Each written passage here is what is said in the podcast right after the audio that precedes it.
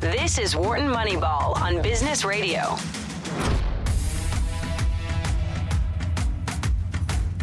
Good morning. Good morning and welcome to Wharton Moneyball. Two hours of sports analytics live every Wednesday morning, 8 a.m. to 10 a.m. Eastern. Coming to you from the Wharton School, Huntsman Hall, Sirius XM Business Radio Studios, looking out onto Locust Walk on a mild February morning. Cade Massey hosting this morning with the whole crew. Eric Bradlow, Adi Wyner, Shane Jensen. Good morning, gentlemen. Good morning. We've got a regular show in a sense. We have two guests. However, our guests are a little bit different in that one is in studio. Always love having in studio guests an hour from now. And we're going to cover a different topic at the bottom of this hour. Maybe that's just the way it is on this side of the Super Bowl, on this side of football season. Got to do something different. We'll break that news with you in just a little bit. You guys can jump in here and join us anytime the next two hours. One eight four four Wharton. That's one eight four four 942 7866, or you can hit us up on email, businessradio at SiriusXM.com, or catch us on Twitter at WMoneyball is our handle up there at WMoneyball. We're going to be around for the next two hours. In this segment, in this first quarter, open lines, we are all just back from Miami and a little Super Bowl action, and some of us lingered there longer than others. Very curious, gentlemen, in the cold, long, dark other side of football season, what what could possibly catch your eye in the world of sports? Well, I mean, you said cold, long, dark. Hockey is, uh, I, I, I, as as promised, I'm to uh, refocus my energies on hockey this year. All right. I think that's going to get me through this uh, the next couple of months of winter Give us- before uh, before we get into baseball and all those fun things. Give as us give us one nugget as you turn your eyes to hockey. What stands out to you? Well, You're- right now it's kind of interesting. Um, if if you're kind of into because we talk about this a lot in NBA over the last few years about this kind of imbalance between the conferences and the impact on playoffs. Right now, if you were to look at kind of the hockey standings, hockey power rankings, the top four teams in hockey are probably Tampa Bay, Washington, Boston, and New uh, Pittsburgh, all in the East. Mm-hmm, mm-hmm. The St. Louis Blues, the defending champions, are probably the best team still in the West, but they mm-hmm. are, I think, noticeably worse than those four teams. So you've got essentially a f- you know a, a real imbalance in that the Got East it. is going to be beaten up on themselves, and the West should be a much easier path to Stanley Cups. And and the collectively, how much probability do they have to win the Stanley Cup?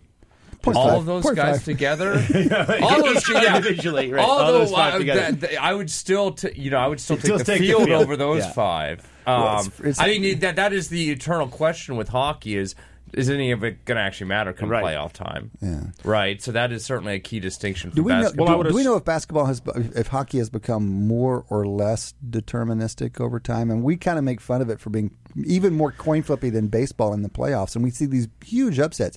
Is there any chance that it's less deterministic than it used to be? Is there any chance that rule changes or style of play? It's or something? possible. I, I I actually don't know. That would be an interesting question to see uh, the extent to which that kind of like you know the probability that one of the top teams wins in the playoffs, like whether that's changed over time. And certainly last year we had a very classic example of Tampa Bay having a historically good rec- regular season record, then flaming out in the first round. And and Tampa Bay, by the way, it should be kind of the analytics darling. Lots Yeah. of teams are adding analytics now, but Tampa Bay was pretty early on. I And they're looking really good again this year, so it's kind of like the redemption tour for them. Hopefully, No, I was just going to build on Shane's point, which is, you know, a lot of listeners out there might be saying mathematically, how could the top four teams have less than 50%? Well, just so everyone's clear, if you believe it's mainly a coin flip, there's two conferences. So, first of all, all the probability in one conference can be no more than 50%. And then you're only taking four of the eight teams that make the playoffs in that conference. So, just simple math would say it has to be significantly less. Matter of fact, our debate should be how much above 25% That's is right. it?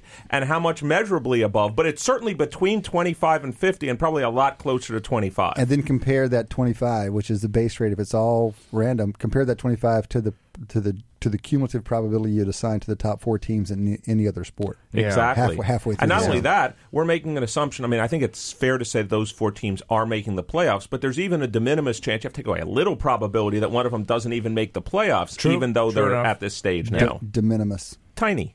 De minimis. Little small amount. Adi, you're, usu- you're usually the one who brings the new words. Eric's- I, I Eric's- could bring many new words. up. TIL. You know, I, Okay, guys, one of the things that caught my eye has to be obviously this trade yesterday. Baseball, your world, Well, pitchers and catchers report. What is it in about Next week. Next week. Oh, so, my so we are definitely uh, uh, thinking about baseball.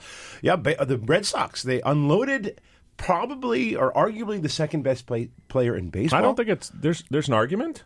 Really? Uh, so well, Tra- you Trout- could argue the pitcher. I mean, come on. No, uh, no, I'm saying Position player. position Oh, players. position players. Okay, so Um, Trout is consensus one. Trout is consensus one, and Betts is probably. I mean, over the last three years, he's uh, undoubtedly been Really? the second best, if not Yeah. even the first best player in baseball. Look, over I his heard a lot of analysts say today, we can debate about this, that he's the greatest Red Sox, homegrown Red Sox, since Ted Williams. Whoa, my goodness. No, no, they're saying he's better than David David Ortiz was. They're saying Well, he- not homegrown. Well, he wasn't in homegrown. case. homegrown, but I'm saying they're saying I know they're saying he's the best Red Sox player since Ted Williams.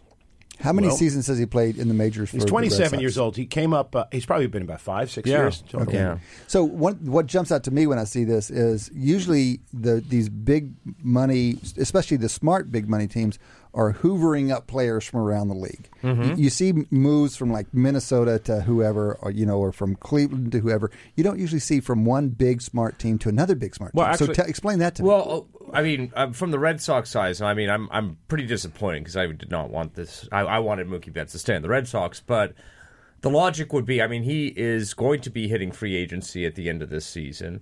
He's already been pretty vocal about not taking a hometown discount. Okay. So in that scenario, your home, you, you know, the host team kind of is in the same position as any other team. So why not get something out of him? Usually that's called a for, rental. the, for, for that Yeah. one Well, year this- while he still kind of has value to you under I believe, team control. I believe the Red Sox are They paying can just qui- resign him I be- anyway. I believe the Red Sox are paying quite a bit of money, and they also unloaded David Price, mm-hmm. um, Right. and are paying a lot of money for that as well. Yeah. So they're.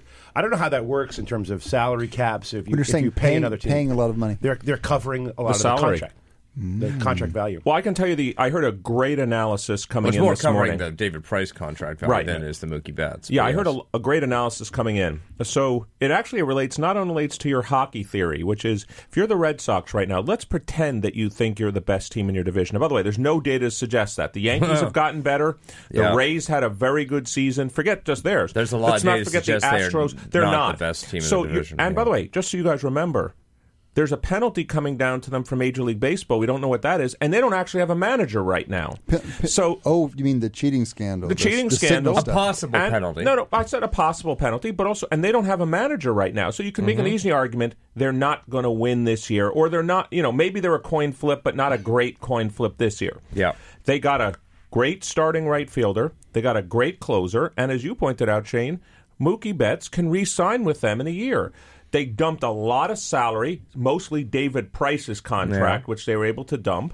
That was the argument that I heard was that, and if you think about it, why would the Dodgers do this? Well, They want to win. they want to win, Yeah. and, Right they- now. you could argue they're one player, two No, players and, away and from given the doing it. position they're in right now, certainly, I just, you know, I mean, if I could really redo this whole operation, I would have re-signed Mookie Betts a couple years ago when they had a little bit more leverage over that situation. Yeah. right. I mean, I mean, given given that it's gone this late. I, I, I agree. They kind of like are probably How do you ta- des- how do you taking decide- advantage of the current situation. Good. But so, how do you decide as an organization whether to go and keep? I mean, this guy. If you don't keep this guy, if you don't make the Yeah. move a couple years ahead of time to keep this guy, who do you make that move to keep? And they already did that. Xander Bogaerts, for example, was signed to like last year to a to an extension. I know, but let's remember, uh, and, and he was, but but he was, a, I, I think at least the rumors are he was a lot more willing to do that than Mookie Betts was. Well, also people are talking. I mean, this is a, this is. I don't want to call it. I remember. You remember when there was a period in Major League Baseball. The owners didn't explicitly collude, but they basically said, "We're not going to sign players to these massive contracts." Two years ago. Yeah, people are talking about Mookie Betts being a four hundred million dollar contract, and mm-hmm. well, why not? He's twenty seven. Partly because he's younger. Right? No, no, I'm saying you could see someone him demanding a 10-year, $40 million a year contract. And by the way, if he were going to be productive all of those years, which we know he probably wouldn't be, 40 million may actually be a discount 5 40 years. million Certainly, now. Now, that is a discount. contract that that contract would probably age better than say the Bryce Harper contract would. You know, I'm not so sure. I mean, I, first of all, Bryce Harper's contract was well under 400 million. It was extended over a massive number of years. Thirteen so- years, 13 he's getting years. twenty five million a year. So it's But in contrast, Mookie Betts actually does provide above average replacement. No, no, no, no, no, that's not fair. So, that's uh, not fair. Bryce Harper does too, but Br- Mookie, Mookie Betts is, is is more speed oriented, and I think speed deteriorates much worse than power does. So there's my You say hot think. take. Yeah, that's, you say think. You well, rarely we've say seen think. it. We've seen it at certain positions. So he's not actually a center fielder. Well, he hasn't been playing center field. I mean, he probably could, um, but he's uh, he's not a shortstop, um, and he's not a center fielder. And those those positions do deteriorate. Okay. and you don't. But if he's playing have- right field, he's playing right. so that's a? Bryce. Well, because he he provides a well over average defense in right field, and it, it adds a lot of war value. People, And Well, I'd actually- like to see the age curve on that. It's a, and, it's a right, good and question. usually the age curve True, on though. right I mean, field most of his contributions are not in fielding the fielding Correct. domain. Right, yeah. but but it, it gives a big chunk there. So and particularly his his uh, overtake the last six years. But right field is usually where you, you stick Bryce Harper, who is a middling at best fielder, good arm, right? That kind of guy, the Reggie Jackson types of the of the world. Uh, Strong not- arm, strong average- arm, average average average, coverage. Got but when you do get a, a fast guy like Mookie Betts out there, you tend to really get a lot of value out of it. So, And by the a way, tell me, do you, do you position your outfielders differently when you have one guy? Is it like defensive backs in, in football where you really can change your scheme around a guy who can take a I would- player? I would, guess they do. I mean, I have to say this is now you're you're talking the front line of analytics and the and the growing staff of people that we know uh, in in Major League Baseball will say that this is a big focus of their attention where to actually place the outfielders. Interestingly enough, the problem what I hear is how do you communicate that to the outfielder? Because it is a somewhat small. I mean, you're talking about five feet, ten feet kind of variation, and they don't know exactly where to stand. It's a big yard out there. No, but you could And so they're, they're, they're actually asking, they're ha- helping them show. They, they tell the outfielders to like to So line up on certain lines of Yeah. sight. Yeah, Um, right. And they're not allowed to put stuff on the. But you need two lines of sight because well, they've got the Red Sox have these Google watches that they can just communicate through. right. and uh, the Astros have these buzzers, right? Why, why don't they just do it like you know, like the Tonight Show? They have a little X out there, and they just move that X Yeah, around yeah, that's depending right, on where they right. Look, You know- it, it can have a big impact. Your center fielder now, if your center fielder does not have to cover, let's say, the right, Right. field Yeah. gap, Right. and now all That's of a sudden the center fielder can whether it's go backwards and cut off, you know, plays that would be doubles or now singles. You know, it can have a big impact can, on can the, defense. the emphasis being can, and you have to have a team that is willing to is willing make to those invest in changes it. and Exactly. exploit And it's still only a small group that does it. But two factors, you know, when Shane and I worked on fielding some years back, um, we didn't have the starting location of the outfielder or the infielder. And so we'd have to judge their fielding prowess by the likelihood of a ball being caught from its landing spot. And, and that's Regardless of where they started? Regar- we didn't know, yeah, we didn't know. You know, Oh. and so now, now actually, the data is done exactly opposite that. You assume you you just look at their starting point and you look at the time that they had to to get to the landing spot, and you make, make a judgment based on that. And so you, you don't give any outfielder any credit for being lined up in the right spot. So we've almost Right. come the exact opposite from where we were. We're trying to make sense out of this. You know what's also interesting? Um, now that we have the data, I'd be interested to see if there are baseball players who are fast, let's call it to first base or running the base pass, but aren't fast in terms of running to a ball.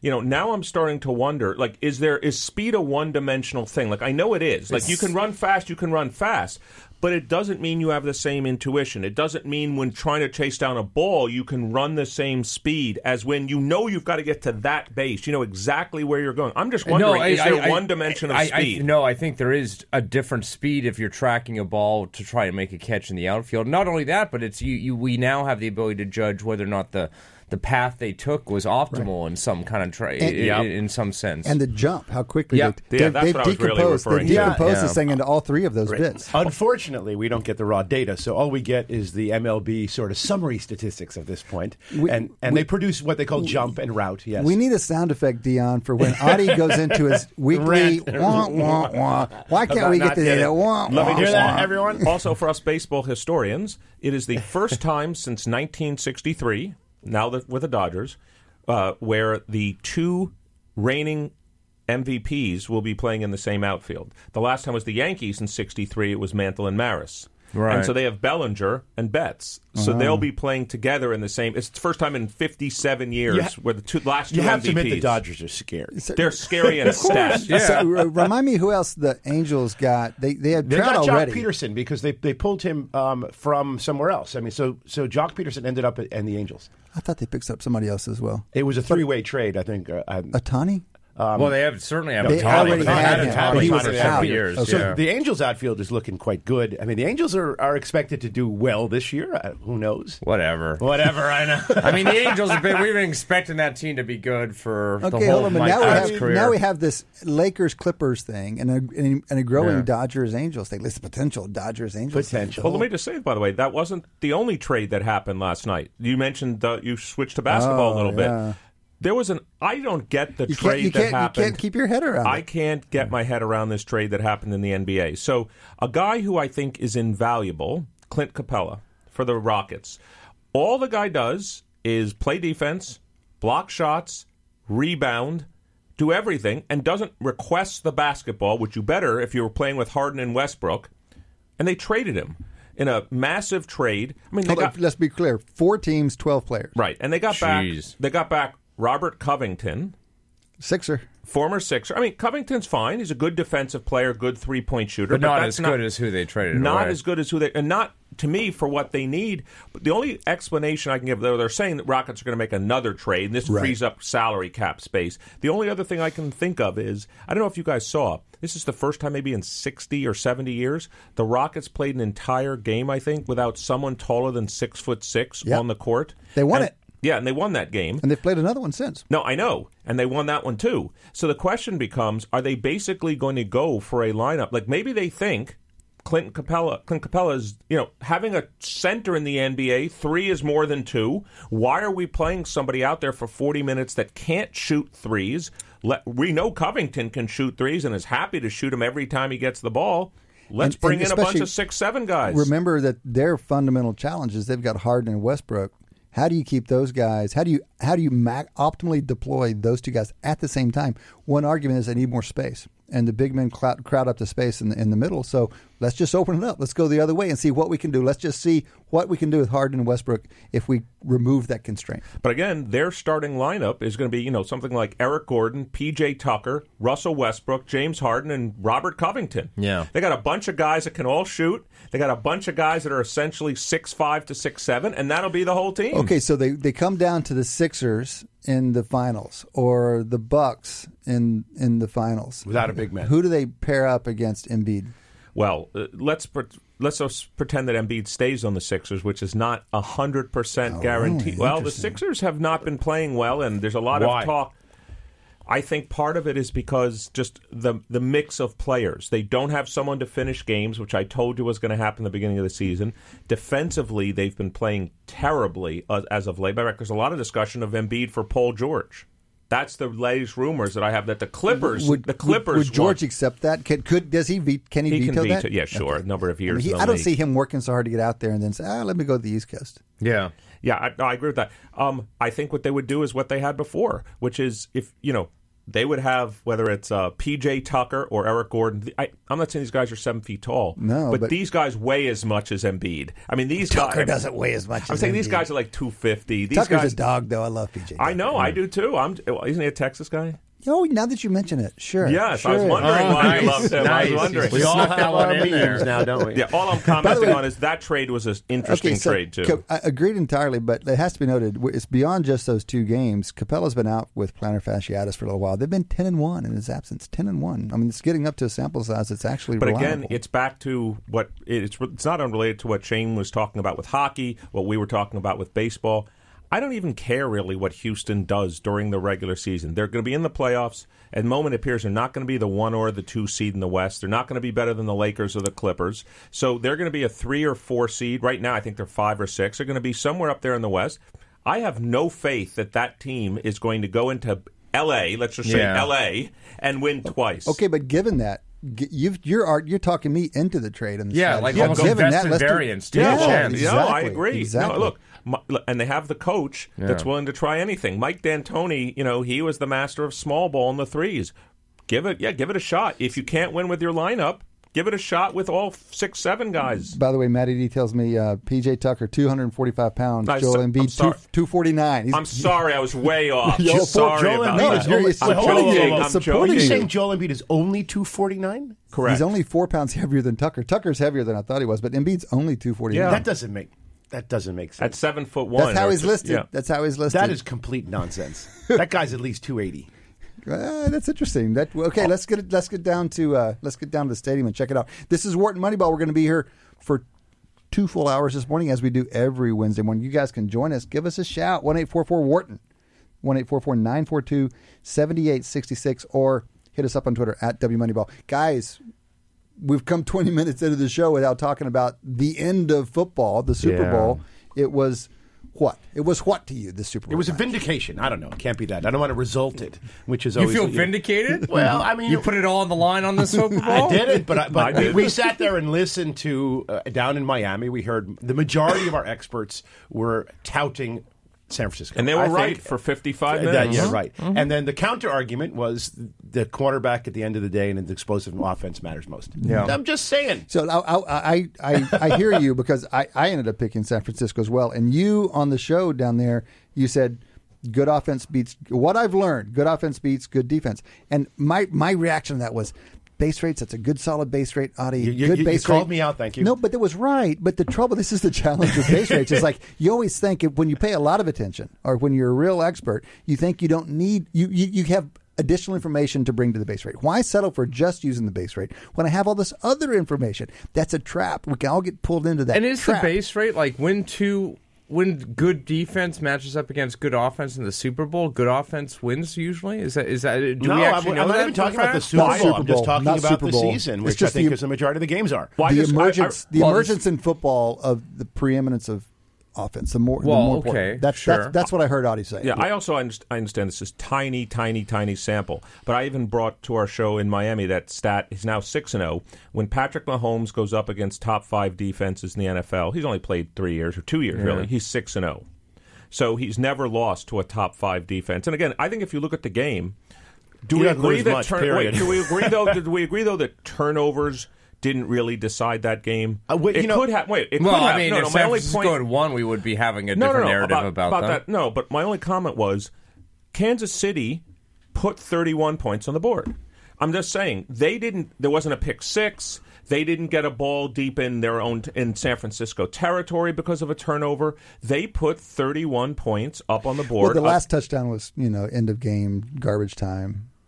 The score know, was all they needed was to a, 20. They were trying to stop a first down. Yeah, and I, I Okay, but uh, all I'm commenting is they they scored a reasonable number of points in the well, mo- game. more than that- more than that, they had a, they had their own interception deep in the Niner in, end of the field, Eh, no, exactly. So I'm just and a fluke and a fluky, well, relatively fluky one at that. No, I don't know. All I'm commenting on is No, no, they not- played I- the game as if they were going to score about 30 points, and I'm just saying that's not. Let's not put that with the 85 Bears. Like, wow, this is one of the great defenses of all times. Kansas City was going to score 30 points on that team, and that's what I thought would happen in the game. Didn't Mahomes uh, intercept? Weren't there two interceptions He did. and 3 Mhm. fumbles? Would if I told you that? Uh, but No, they, as they a one recovered all. They there's one Yeah. there's one bit, Eric. They fumbled the ball three times and got them all back. Yep. and we of the most the most chancy of all the chance stats in football is recovery, Recovered fumble- fumble. conditional of ball being fumbled. Who gets it? what is Yeah. the base rate on that? Is it 50-50? No, it's got to be more for the team I that would fumbles imagine. the ball. Is it? Well, they're they're by definition have one person not far away. I don't think so. I don't think so. I'm going 50-50. yeah, I think it's all is almost. 50, I just think that, that the you don't two- drop the ball by yourself, Right. I mean, you I drop the ball in the presence of other people. I people. can certainly remember two of the fumbles. I certainly remember Mahomes twice because one was he was driving. He no, sorry, So one was a he was receiver. was- No, no, he was sorry. He was cutting towards the end zone. He was hit. The oh ball yeah, was through- fumbled yeah, that's right. backwards. That's Yeah. right. out of bounds. It didn't have to go out of bounds. The other was he was stripped. That's right. And he dove, dove on the ball. There must have been three, but regardless, you're right. If you told me after the game that He'd win the MVP after having that. no, that I'm not as concerned about. Just that you know he'd have two picks, and he had personally had at least two fumbles. Yeah, and he, That's uh, by by his standards, he did not have A a, great game. particularly good game, but he was up against a top five defense. So, I mean, I, I- I think it kind of did go. Why did it? Why did it flip late in the game? So we're all trading text at the halfway point or the Yeah. three quarters mark. We're all like, "Oh man, Mahomes is not, Not on his looking game." good. I'm- And then everything flips. And the D had held him.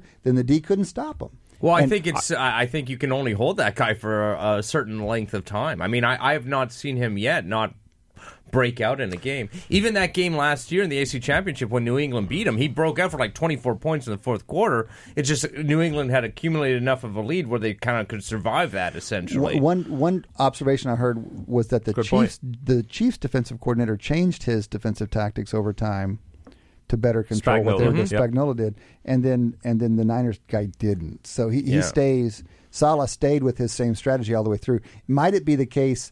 That when you're playing someone like Mahomes or Andy Reid, let's give them both credit, that you have to shift your strategy over time Well, because they're going to solve Here's the advanced analytics stat I did see about this. Um, so apparently, what the Chiefs did in the fourth quarter, which led, and they this is how they've measured that it worked, was that instead of running five man patterns, you know, they have this is their Legion of Zoom. They ran four man patterns. They kept an extra person in, and so when they both measured analytically the amount of time that Mahomes had to throw the ball in the fourth quarter and the the distance from the defensive ends to him, both of those showed a dramatic change in the last nine minutes of the game. Really? So that by him keeping an extra man back, you're right. In some sense, he didn't create an extra mismatch because now I got five fast guys out there, but now Mahomes could actually get somebody the ball. That I'd seen the analytics on the motion data that looked at that. So it seemed to me that um, the turn, the key turnaround was that mammoth pass in the fourth quarter At third and 15. At third and fifteen, he and he dropped back. He seemed to, at least in my eyes, drop back like fifteen. It was a yards. nine, He- nine Nine step step drop. drop. Nine step. He just I'm, I'm running away from you and I'm throwing it.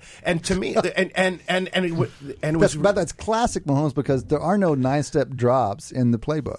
He's just no, like he's like well, going I to mean, do what most he's quarterbacks can't just He just- walk I'm back away. 20 yards and then sling it like and then have that. it and throw it like and, and so and then it seemed that the, the receiver was a Tyreek Hill who caught it Yeah. Yeah. was wide open was that what what am I seeing that I'm missing did Well, they the- you- they you blow want- a you- coverage You, or- want to give you want to give the individual player credit because he, he he got the guy turned and right when he got Correct. him turned he went the other way. You want to give some criticism to the safety who turned the wrong direction, but you want to give the scheme some credit because they called that route and they don't do that randomly. Um, but what you don't want to do is give Mahomes too much credit because the guy, I mean, you and I could have completed that ball. That's not true, but almost somebody like us could have completed that ball. He just kind of, it was a, it was a, it was a Mickey Rivers. Is that the old center fielder who threw For the these Yankees. Pop, Yeah. pop fly. re- Yes. It was a pop fly. If he hadn't been open as wide as he was. But I want to give the offense credit and I want to give Tyreek Hill credit. I think the other thing that I look at, you know, I look at that game as I know I don't do live betting on football games, but we talked about this. I view this as a missed opportunity, and let me say why. When after uh, before that third and fifteen play, I'm sure you guys now know this. Do you know what the reported win probability, which Yeah, would then, by the way, would have been the betting odds? Yeah. You could have gotten twenty like- to one. It was 95%. Yeah, it It was It was like 95%. 95%. you could have yeah. gotten 20 I mean I know that the models were It was saying 17 95. or 18 to All right. 1 you could have gotten. I think most smart money people would say too Kansas extreme. City would that's way too extreme. And, Yeah. and the reason I was thinking about this in terms of calibration, I'm just wondering where that 95% comes from the sense of is it looking at all teams and all games to which you are at not you know down this much with third and 15 or are you conditioning on okay it's Patrick Mahomes, it's this offense. I'm just wondering what is the set of plays and And what- teams and to which you, they're and using what this. you most want. You want them to consider the variance of the teams involved. Correct. You not only want specific teams, which I they, they surely have. They're at the very least they're updating it. Well, we know they're updating it for what's happened in that game. They've probably got priors based on the teams that are involved, but you want them to have variance. You want team specific Correct. Yeah. variance. So I actually Exactly. tracked And I this. bet they don't. I, I tracked this afterwards. There's a lot of models out there. So 538 was around 95 percent. The standard uh, win probability see on ESPN was even higher. I think more like 96 percent. Yeah, exactly. And uh, it did vary a little bit. So uh, not Ben. Baldwin's model, I forget it. He he he had a, has a model that was m- lower than 90 The lowest I've seen is ninety four six, and the highest I've seen is like ninety six. Right, so Ben Baldwin's model was, was, was around 88%. And then Neil Paine did an analysis, which he mentioned on, uh, on the radio or on a hot takedown. He said that he just looked at teams that both had winning records where there was a 10 point lead in the, with eight minutes to go in Good. the fourth quarter. Good, quick. And he got about uh, 90%. Yeah, so a little mm-hmm. bit lower, a little bit lower, guys. Before we go, I, I want to hear a little bit about the coaching side of thing. I feel you know badly again about my prediction because in Miami I said, hey, if it comes down to if you knew nothing about the players, do you want Reid or Shanahan? If you knew nothing else, just the coach setup.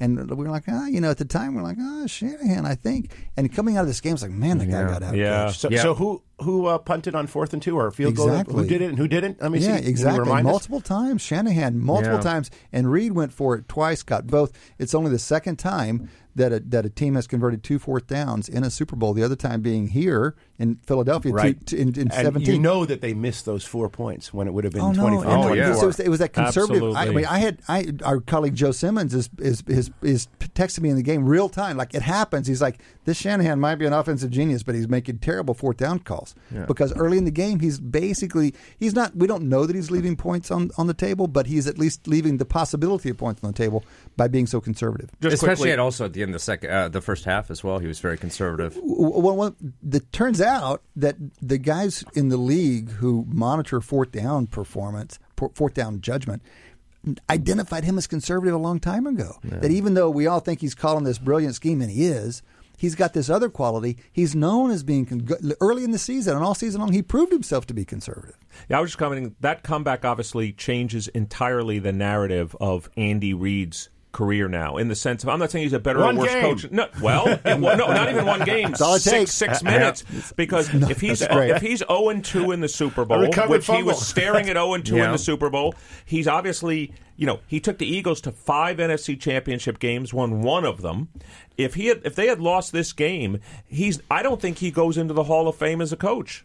Oh, I think he probably still does, but I mean, It would it's have been a lot certainly. That's a good point. It's, it's easy mode now. And, Yeah. But the, the thing is not that it's wrong now; it's that it was wrong before. Right. You, have got to have these one game that breaks your way to, to, to really kind of seal the narrative. And now he's essentially, Yeah. I hate to say it, but he's a coin flip. He went one and one in the Super Bowl and two and four, which I'm not saying that's 50%, but it's not statistically worse. He's two and four in championship games and one and one in the Super Bowl. That's about right. It's just we, we we we give coaches and quarterbacks way too much credit or blame for one or two championship games in their career against a whole body of evidence that they built up. to well, that point. Kyle's Kyle's going to hope he has his father's career, loses the first couple of Super Bowls, and then wins a couple at the end. Because Shanahan now, as far as I'm concerned, he lost that Patriots Super Bowl for the Falcons too, and he's now lost this one. Well, that's what was he was um, was he the Broncos coach for always too? Is that what happened? Mike Shanahan, Yeah, yeah, yeah, yeah. he lost. So- the Well, But- and, but- and- but and that's- there's also been but- like I think I saw that there's been uh, three 10 point deficit comebacks now in the Super Bowl in the last like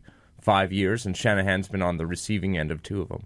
correct. Yeah. Well, okay, but but yeah, okay, but he's still young. He's got plenty of time to learn, and we give him too much blame anyway. But this this thing where Shanahan is all of a sudden Hall of Fame for winning two at the end. Elway, Elway was so criticized his whole career, won the last two. Tom Osborne had one of the best careers in in the history of college football. Won won a bunch at the end, but until he won them at the end, he was he was. Oh, gonna- I mean, remember what we were talking about Peyton Manning before he finally got over the top with Indianapolis as well. He was a playoff choker. It is a sport, and it is about winning. So you can't completely undervalue. I don't that. want to completely undervalue, but people But we do we do tend to overwrite narratives when winning does happen. Certainly. All right, fellas, that's been the first quarter of Wharton Moneyball. We still have three quarters to go. Come back and join us after the break.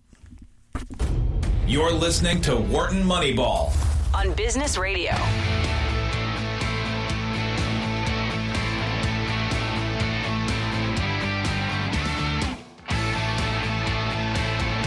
Welcome back.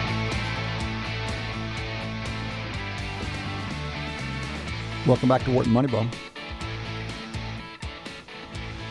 Two hours of sports analytics live every Wednesday morning, 8 a.m. to 10 a.m. Coming to you from the Wharton School Huntsman Hall Sirius XM Business Radio Studios. The full crew in here today. Adi Wyner over there, Stats Prof. Shane Jensen, right here to my right, Stats Prof. Eric Bradlow, Stats and Marketing Professor. This is Cade Massey, Professor of the Practice in Operations, Information, and Decisions. We are delighted in this segment of the show to welcome a new guest and a new kind of guest, Dr. Tara C. Smith. She's a professor of epidemiology at Kent State, the College of Public Health over there. She's been there for the last six and a half years. She before that was at the University of Iowa College of Public Health, where she directed that college's Center for Emerging Infectious Diseases. If that gives you any tip on where we're going in this half hour, Dr. Smith, good morning to you and welcome to the show. Good morning. Thank you for the invitation. We are delighted to have you. I want to give you and our listeners just a quick background on where this came from. We were in Miami for the Super Bowl last week, and we were having some late night conversation and adult beverages with our show friend of the show, Eric Eager, professional football focus Eric Eager, who in a previous life was a worked in epidemiology. Statistician, mathematician, had some biology and epidemiology, and he and we start kind of kicking around coronavirus stuff, and he starts throwing out modeling ideas and parameters at us, and we're like, we realize we have no idea how these things get modeled. We on this show, we're forever interested because we're statisticians. We're interested in forecasting and we're interested in models and we're interested in doing things more rigorously and we're interested in how these things get communicated to the public. And it turns out this is exactly your expertise. And so this is a pretty big deviation for us to talk about the coronavirus and epidemiology because we're always talking about sports, but we think it's important enough in the world and connected enough fundamentally to what we do that it would be worth having you on the, sh- on the show. And we thought, and we're glad that you're up for it. Well, thank you so much. So, tell us a little bit first about your background and how you got into this. Um, and and are we right that you're the you're the right person? Why are you the right person for us to talk to about these issues? Well, um, so I'm an infectious disease epidemiologist. I mostly work in, the, in a lab. Um, I study Staphylococcus aureus, which is another big issue in sports because a lot of teams have had staph infections. Mm-hmm. Um, so I, I study how that moves between between people in the community, but also between people and animals, which mm-hmm. is what we saw. We we think the coronavirus is a zoonotic pathogen, which means it probably originally came from an animal source, but then jumped into the human population and moves person to person. Mm-hmm. And so I will say I am not a modeler myself, um, just to to get that out there. But mm-hmm. I do a lot of trying to use modeling, trying to explain modeling to people in what I think are, are kind of fun and interesting ways. Yep. So I've written some papers on zombies and, and using zombie outbreaks to teach people about infectious disease modeling. Okay. Have um, there been any zombie outbreaks? Have I missed them?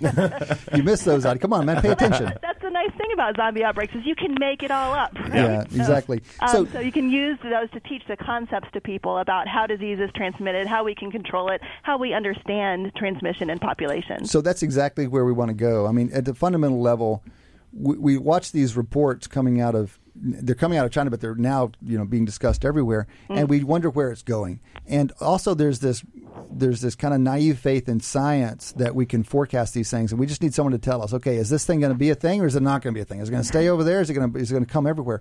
And so fundamentally, we're asking, what's the forecast here? And so maybe we should just go straight there and ask you to be concrete. What is the forecast? And then we're going to want to go underneath that and ask, okay, where does that come from? What does it depend on? What is actually known? What's not known?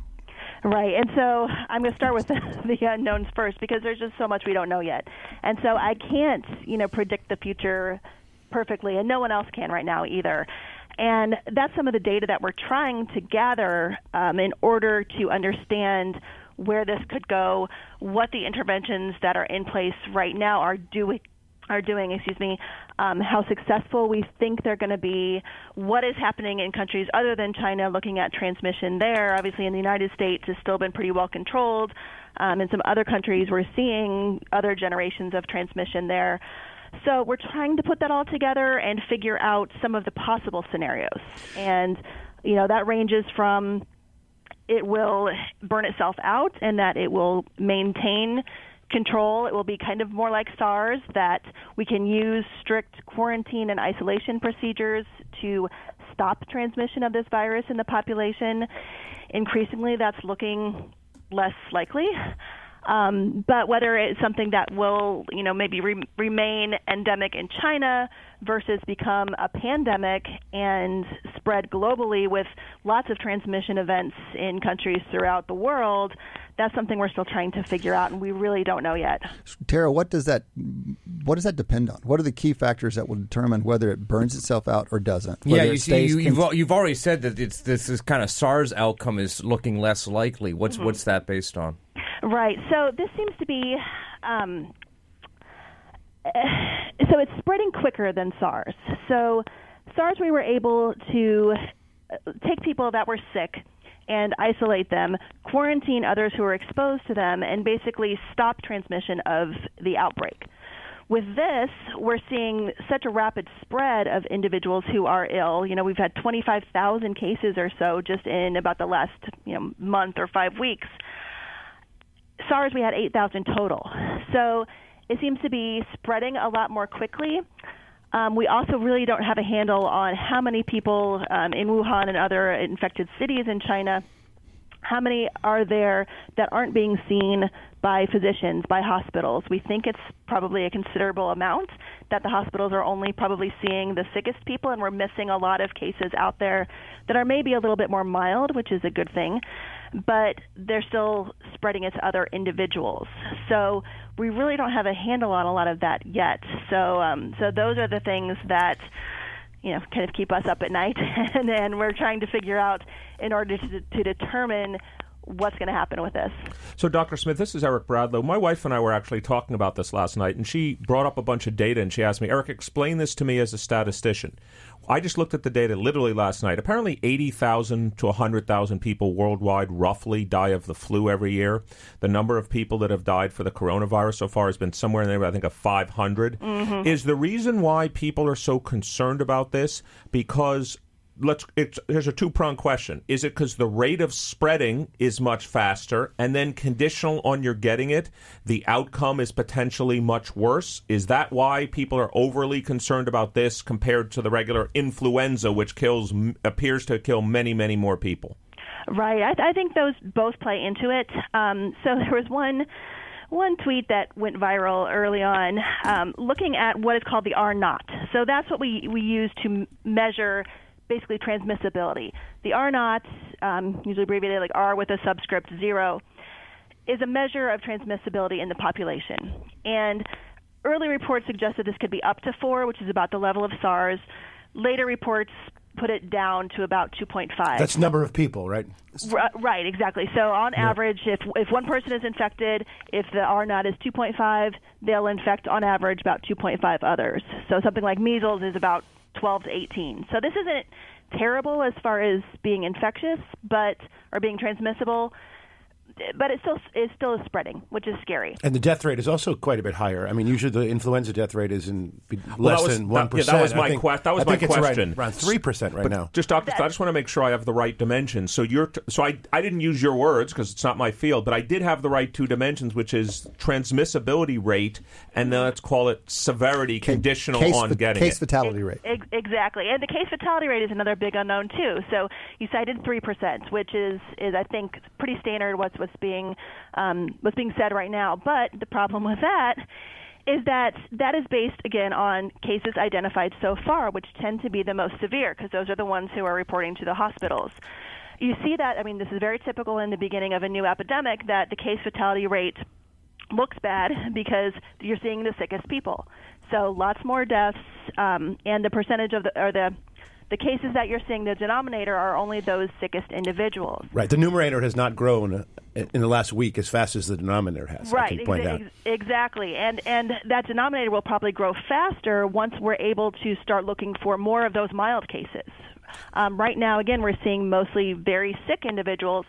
We don't really know the extent of people who who are infected, but you know maybe hardly have any symptoms or only have like a mild cold.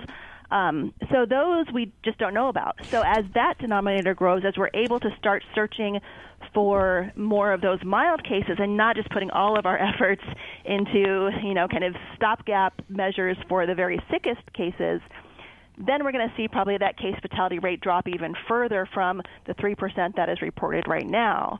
I mean, the other unknown, of course, is that with pneumonia, you know, you can be hospitalized for weeks or months before it either resolves or, you know, you pass away from this.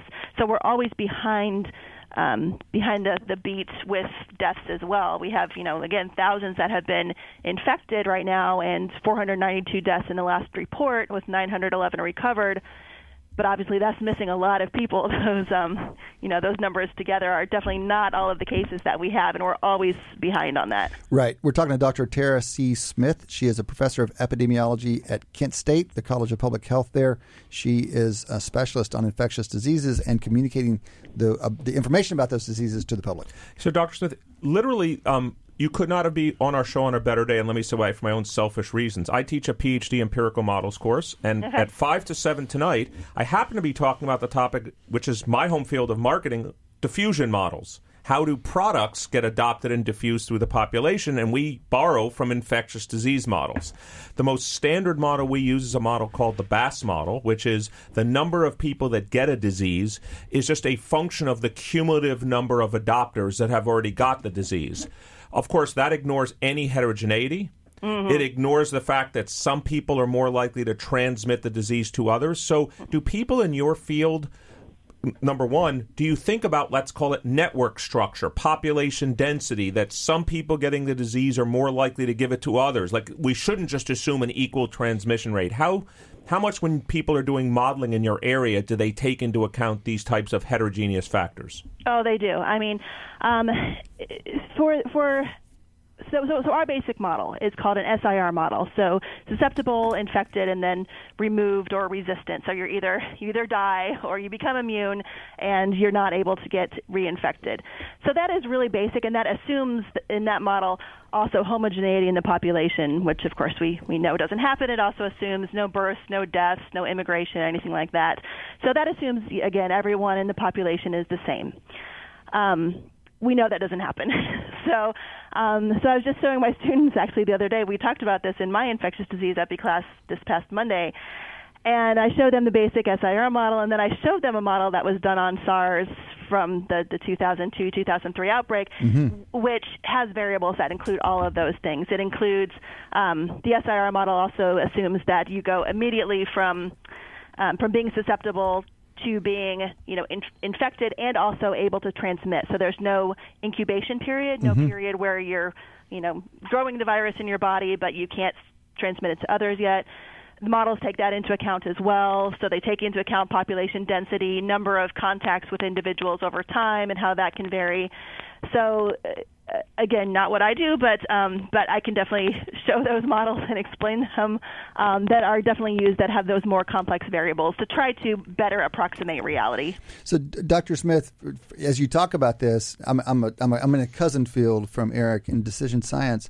We, we would we would just model this with a whole bunch of uncertainties, basically, and you have a you build up a model from. We don't know. You've you've named all these parameters, and we don't really know what it is in this case. We mm. don't know whether the case fatality rate is three percent or one percent or 4 mm. percent. So we would throw a distribution there, and then I'm sure this is what the epidemiologists do. At, but you know, by the time you've built out a pretty complete model, you've got lots of uncertainties in there. But then you'd mm. run some kind of simulation to talk about what are the range of possibilities. Now, maybe you need to know the correlations of these things to really do it well. But I'm sure that people are doing those kinds of models, and I'm curious. And it's going to give you a wide range of possibilities. Is it so wide that it's kind of meaningless at this point, or are those kinds of models helpful in some sense? I mean, I think they're helpful as far as preparing. So, you know, in public health, we usually want to know a worst case scenario. Yeah, which we is- hope it doesn't yeah. come to that. But what if? You know, what is the the worst thing that can happen here?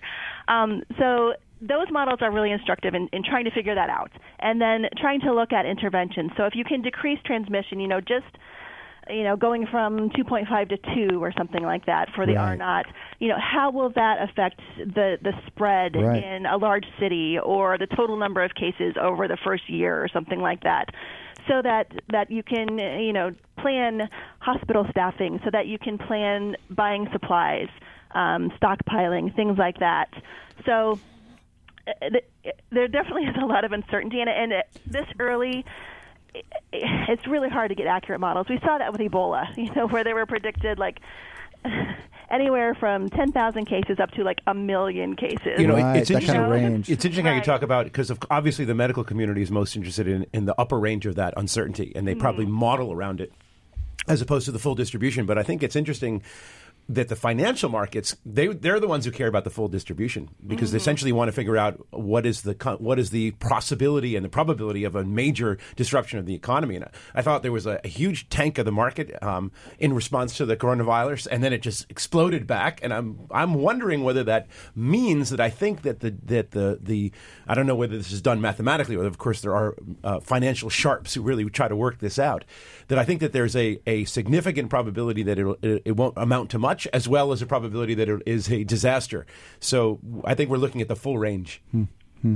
Right. And there was an article um, in, I think it was Stat the other day, that looked at some of that range and, and assumed that, okay, so even if we do have a pandemic, so even if you do have something that goes global, that affects pretty much you know, every country, um, at least in the United States, what is going to happen after? So is this a, a virus that is going to become endemic? You know, something that we just deal with every year, kind of like mm. the flu? Is it something that would burn out and go away after kind of the first, you know, sweep through the population? So those are the type of things that people are trying to at least conceptualize, think about what potential outcomes there are and, and what we would do about them. Dr. Smith, you mentioned interventions, and I would think this would be a hard thing to model and a, an important thing to model. And, and we're curious just about the effectiveness of these interventions. When how good do you think we are as a society, or do you think any of the countries are as a society at interrupting the spread of these things? Yeah. Um, it, it depends on the number of cases. So obviously, in in in, in Wuhan right now, I don't know how much this is interrupting anything um, with a lot of people already exposed. In the United States, you know, we've done okay so far. The only transmissions we've had here from cases that have have caught it elsewhere have been amongst husband and wife pairs. So people who are in very close contact, um, who probably were exposed, bef- you know, before people even realized they were sick, so they couldn't isolate themselves yet. Is that by chance, or is that something that we've done to accomplish?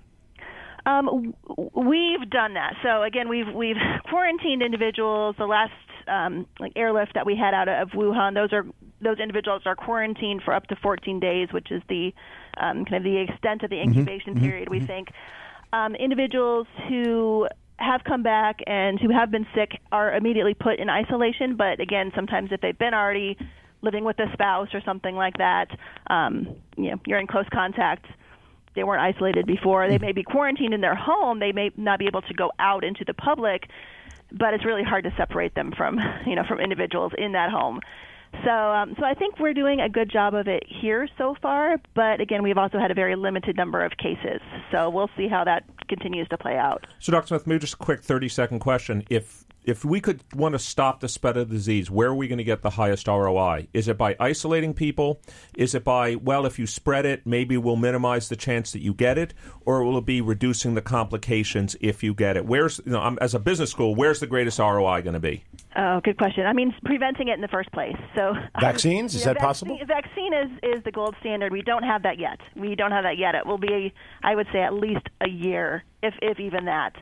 Um, so vaccines are the biggest one. But beyond that, I think isolating those who are sick because we know you can spread it when you're sick. The big question is if you can spread it before symptoms, and we just don't have concrete data on that yet. Got if, it. If you can spread it before, that's going to complicate a whole lot of uh, procedures. Right. Final question, just in the last minute here. On on on net, as an expert of the field, do you think we, as a society, have been overly concerned, under concerned, or appropriately concerned about this thing? Uh, I think a little bit overly concerned. Again, we just don't know. But I think from again a public health planning standpoint, our, our politicians have been under concerned about this. We have been, you know, beating the drum on all kinds of all hazards pandemic planning for ever since I've been in this field. You know, for 20 years and more. Um, so I think for that we are under concerned, under prepared, and it's something we always talk about and never get any press until something like this comes Right, up. right. Well, listen, thank you for taking the time to be with us. We wish you the best with your work, obviously, and that you get more traction with the public health, the public policy people. Thank you so much. Thank you. Dr. Tara C. Smith, professor of epidemiologist and expert in infectious diseases at Kent State University. That has been the first half of Wharton Moneyball. We still have a second half to go. Come back and join us after the break. You're listening to Wharton Moneyball. On Business Radio.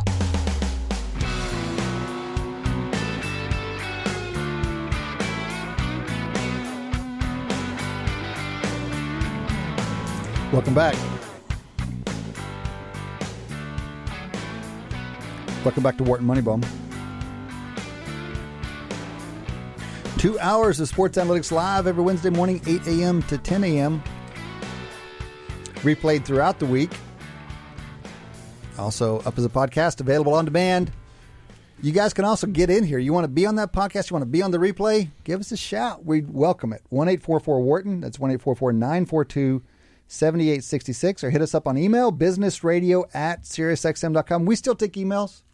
It may feel kind of 90s to you, but we'll take them. We'll respond to them. We'll respond to them on air. Matty D waiting for him. Sirius Business Radio at SiriusXM.com. Also, Twitter at W Moneyball is our handle. We follow the world of sports analytics. We follow all of our guests. Good way to stay on top of things at W Moneyball up there.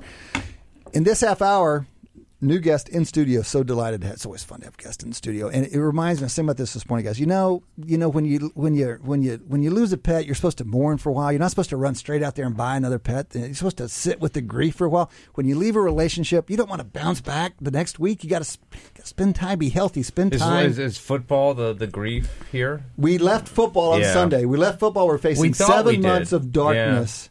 But instead, we want to get a new football relationship. Yeah. And happily, these days, somebody's available, Mr. XFL. And to help us understand what that's all about, Erik Moses is here. Erik is president of the DC Defenders, one of the eight XFL teams.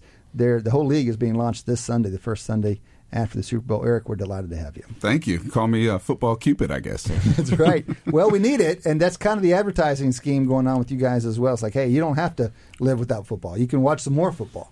And you know, the, the, I think that we want to understand everything that's going on with the XFL. But the obvious question to ask is: This time last year, we were talking about the AAF, and and it did really well the first weekend, and it was oh maybe spring football is going to work, and then things didn't go so well for these guys. XFL, you guys made a run at this thing. I, mean, I say you guys. The McMahon made a run at this thing under the same title almost 20 years ago. What is going on differently this time? Why is it going to work out this time? So, same name, um, different approach this time. Uh, a lot of focus on the football. Right, we have taken what I think is almost like a product development um, approach to developing this game. Uh, as we like to say, people that watch our games, whether in person or on television, will see football first and the XFL second. So no gimmicks. We're going to be true to the game. It's authentic football, hundred yard field, matriculating the ball down the field, four downs at a time. What we're used to, what we all grew up on, but with some innovations around the around the edges to make the game faster, uh, up tempo. Uh, and as our commissioner Oliver Luck likes to say, less stall and more ball. Right? That sounds good. That sounds good. Is We that got- different from the last time? I mean, so Yeah, so the last time I think you know, and I wasn't directly involved back then, but but watched. Um, a lot of the focus was on the show, uh, and and maybe not so much on the football. And this is really about a focus on football and giving people fast-paced football that they love, that's family-friendly and accessible. You know, I mean, I, I started off as a football fan as a kid because uh, it was a game I, I played and, and grew to love. And, and what we find these days is that we want more families to be able to come out to games and to make that association early on, especially for young people. And uh, with the affordability of our tickets uh, and the kinds of organizations we're running and the kind of game presentation we're going to have, we think it's going to provide people who already love football an opportunity to get more of it, you know, and during those three months where, that we're going to deliver 43 games, all nationally televised. And for folks who haven't maybe uh, gotten a bug yet, give them a, a great opportunity to do so. Well, look, you, you guys are even the the the people that you've populated the league with are football guys. I mean, Oliver Luck was just a few years ago the hottest athletic director in college, and then he goes to work for the NCAA. Of course, he played uh, some professional football, and the father of one of the highest touted draft picks in, in the history of the league. Your coaches, as you look through the eight teams, Bob Stoops, you know, after a great run at Oklahoma, is now coaching the Dallas team. Houston has June Jones. You know, he was a, a revolutionary offensive coach. Jim Zorn, one of the greatest quarterbacks in, in, in well, he was the franchise. He was the he was Lefty the, Magic. He Yeah. was the CL Seahawks expansion team quarterback for the first little while. You've got Kevin Gilbride in there. You've got Marc Trestman in there. I mean, these are legitimate. these are the coaches. Guys. These Yeah. are coaches. Who are the players? Where do so, they come from? So I- I'm going to be remiss if I don't throw my coach in there, Pep Hamilton, who Oh, yeah, uh, most recently was uh, assistant head coach at Michigan uh, with Jim Harbaugh. Was Yep. Oliver was uh, Andrew Luck's quarterbacks coach at Stanford and at the Colts. Oh, really? Uh, has a Okay. very very extensive background, offensive genius, and uh, and we think that'll show on the field, uh, especially given our starting quarterback Cardale Jones, who won the first uh, uh, Look at college that. football Cardale playoffs. Jones is the starting quarterback. Yes, Nice. He he didn't have to change his. He didn't have to change his house. No, in he loves the colors too. He loves the uh, Cardale loves the colors. So uh, uh, our red and white works just well for him. And then our backup quarterback is Tyree Jackson, who uh, distinguished himself at the University of Buffalo a few years ago. Okay. Uh, we like to say our quarterbacks are much taller than yours. We've got one six five and one six seven, two big guys uh, who who have uh, great arms and uh, and frankly have shown great leadership qualities already. So beyond the the highest profile names in the league, where else are the players coming from? And and if you're a player, how do you think about spending time in the XFL? Is it, are these guys who are still making a run at the NFL? Or these guys who want some more development? What? How, how's it work? So, uh, you know, all of us are doing this from uh, management and all the way down to the players and, and frankly, fans, uh, you know, as we like to say, for the love of football. And that's really what it's about. And this is going to be a platform to allow many, many young men to continue to pursue their dreams. Uh, we had a draft back in October, drafted about 409 players. I think about 200 plus of those had uh, been on NFL rosters in 2019. These guys are, you know, four and five star recruits out of high school. They've gone to Power Five conferences and played football at its highest levels. I like to say f- uh, football and sports in general are one of the, you know, the ultimate meritocracy. Right, you lose a half step, lose your job. You know, drop one one too many passes, lose your job. Uh, there's always somebody coming up behind you, and so many of these guys, I think, have suffered from from that and are trying to, you know, continue to play a game that they love, make money doing so, and, and to get to to the highest level. And for many of them, we will be the highest level, and for others, you know, they may get another shot at uh, at the NFL. So we're gonna we're gonna unpack as many details as we can. So let me just get into your business. You just meant you just said uh, make a little money doing so. What kind of compensation are we looking at for the players? So the average um, salary, I, I think we've announced this summer, is about fifty-five thousand dollars. I Mm-hmm. mean, you're, you're working for three months. So our, our season starts uh, this Saturday, February eighth, and, and, And we training are camp just started game. a couple weeks ago, right? Yeah, So- we had a mini camp in Dece- the month of December, Mini camp essentially, then, and then okay. tr- and we had a collective training camp, all eight teams down in Houston, Oh, each at our own individual practice facility. Um, but what that also allowed us to do was to do some dress rehearsals. Yeah. Right to really make certain that between our broadcasters, our offici- Uh-huh. officials, uh, our teams, our game day operations staff, that everybody got a chance to see what our game and what our product is going to look like on the field, and we did that four times. We had four different games, just like we will Oh, uh, this weekend. full full length games.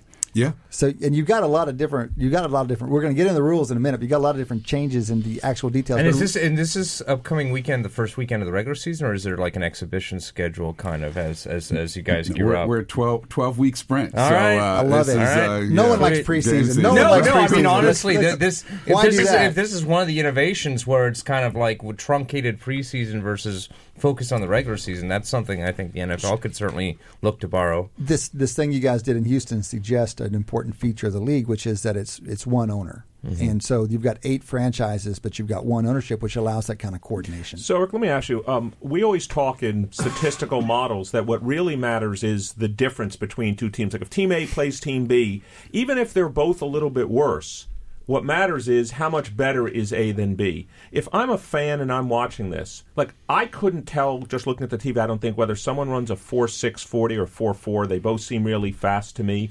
When fans are watching this, are they going to say, wow, those are really not NFL players? Or will they say, you know what? These are, you know, top five star recruits. These are both very good players. It doesn't matter that they're not NFL. They're a lot better than me, and they're they're basically at the equal level. How do you think about that? So look, when when I'm around the players, they look like uh, professional football players to me. Uh, they move like professional Well, that's football what I'm players. asking.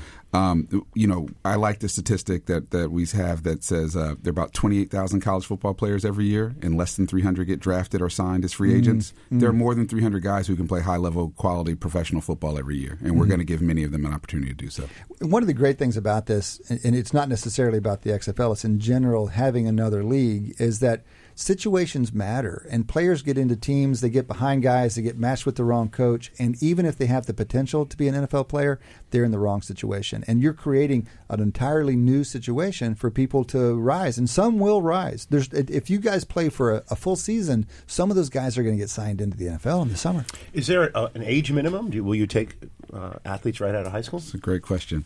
Um, we do not have the same rule that the NFL has, where you have to be three years removed from high school.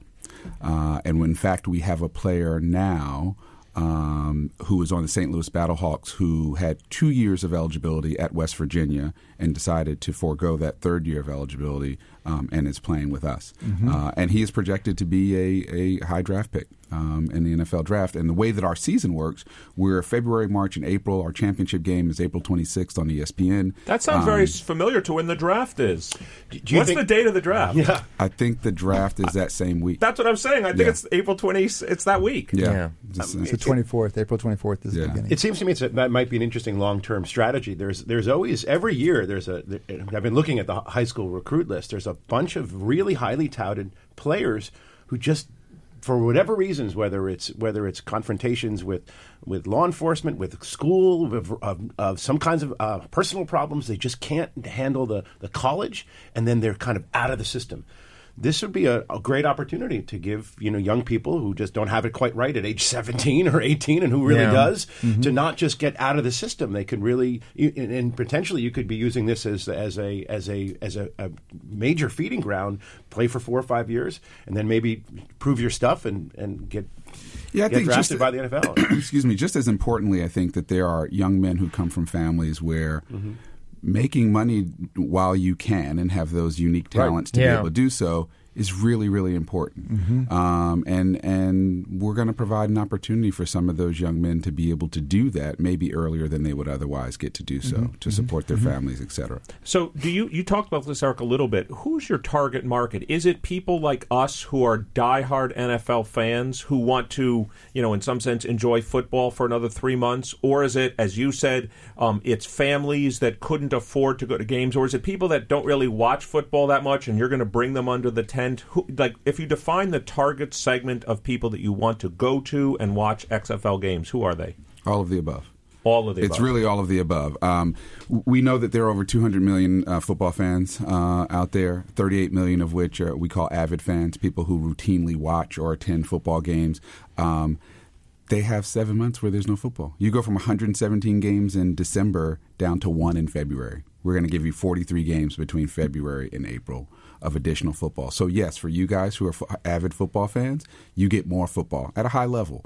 For those who are curious and maybe casual fans, here's an opportunity at a, at a very affordable price with a pretty exper- interesting um, game day experience to come out and experience it.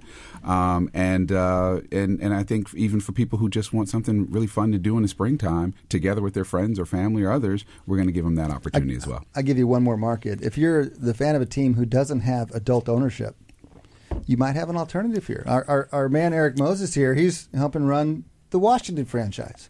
I mean, give me a place that needs a real franchise more than Washington D.C. I mean, if you're sitting there, Wait, you mean Yeah. they You have a professional team? Yeah. Uh, they do apparently, joking. but and, you know, we, it, we, maybe we'll like, maybe we'll bring some new uh, management and new owners through this organization, through this new league as well. And I'm a little curious. I mean, it really sounds like you're mostly targeting, as far as the, the players that you're going to have uh, playing in, in, in this first season, you're targeting players that were either like not selected in the NFL draft or somehow ju- just kind of missed by the NFL system. You could imagine a future where this is actually, you know, you have current NFL players that say, for example, you know, this would be like, you know, kind of the, like the spring league, uh, the the. The, the fall leagues in baseball and stuff like that, where Yeah, South American, where- Mexican leagues. where there's players that are maybe could use a little bit extra development or a little bit extra playing time in the off season. Can you envision a time when like NFL current NFL teams kind of like essentially lease out their players for for your season? So I'll, t- I'll say two things about that. So um, our quarterback, uh, Cardale Jones, said in an interview recently he hadn't been a full time starter and been the man on a team since his senior year of high school.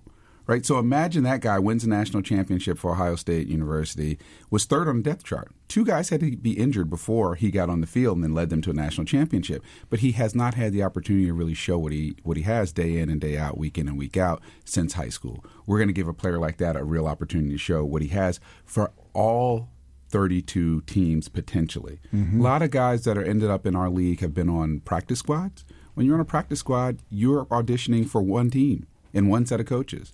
We're going to give certain guys, and this is not necessarily our, our, our aim, but we're going to give certain guys 10 weeks of film right. on national television every week Yep. to show what they can do. Um, that's pretty powerful. And our season ends, as you guys have pointed out, right near the draft. And so, ideally, or you know, someone could play a whole season with us and then end up in a training camp mm-hmm. So for an Erik- NFL team. So, Erik, let me put on my marketing professor hat for a second. From a business point of view, what does success look like this year in the XFL?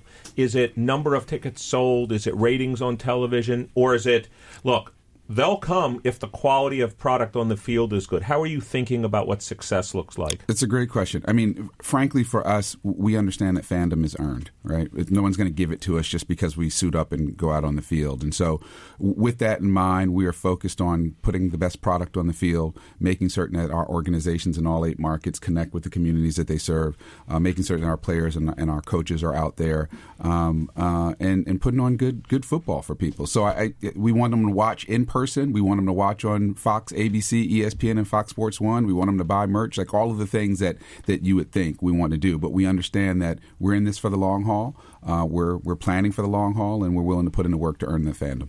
We're talking to Erik Moses. Erik is the president of the DC Defenders. They're one of the eight XFL teams. XFL being the new football league that is starting this weekend. And as Erik says, it's about the football. They're playing the game that we're familiar with, and it's intended to give a product in the spring to a bunch of folks who are otherwise missing it. Let's run down the eight teams real quickly, just so people know. You guys are taking a different strategy than the AAF. Last year, AAF's like they wanted they wanted to avoid NFL markets. Basically, you guys are like, no, we want to go to the biggest markets, and that means we're going to go into places with football teams. So Dallas. By the way, pick a favorite um, mascot name here. The, the, one of them really jumped out to me when they go Dallas Renegades, Houston Roughnecks, Los Angeles Wildcats, Seattle Dragons, DC Defenders, New York Guardians, St. Louis Battlehawks, and Tampa Bay Vipers. Great set of cities. I'm going Battlehawks, man. There's not even any competition there. Battlehawks. What a what. A, I feel like I got to go DC Defenders just to. I mean, Thank it's, you. it's Thank you. well, right. I mean, it's the lo- it's, it's it's it's the local team. It's not. It's the local non New York team. I mean, I'm obviously going to just be biased against the New York yeah, team you can't from go the New get York. go. Can't go New York. Okay, so DC. Yeah. We got Erik here, of course, and also they're the closest team for us. Eric, are you going to be a Vipers guy? You got the Tampa Bay family down there. Actually, we're uh, so I've got family in Tampa. I go to a, a number of Buccaneers games. Um, we're actually already have scheduled to go to an XFL game. All We're right. definitely going this Oh, season. I'm guessing I think excellent. Tampa Bay starts with two games on the road, though. I was told.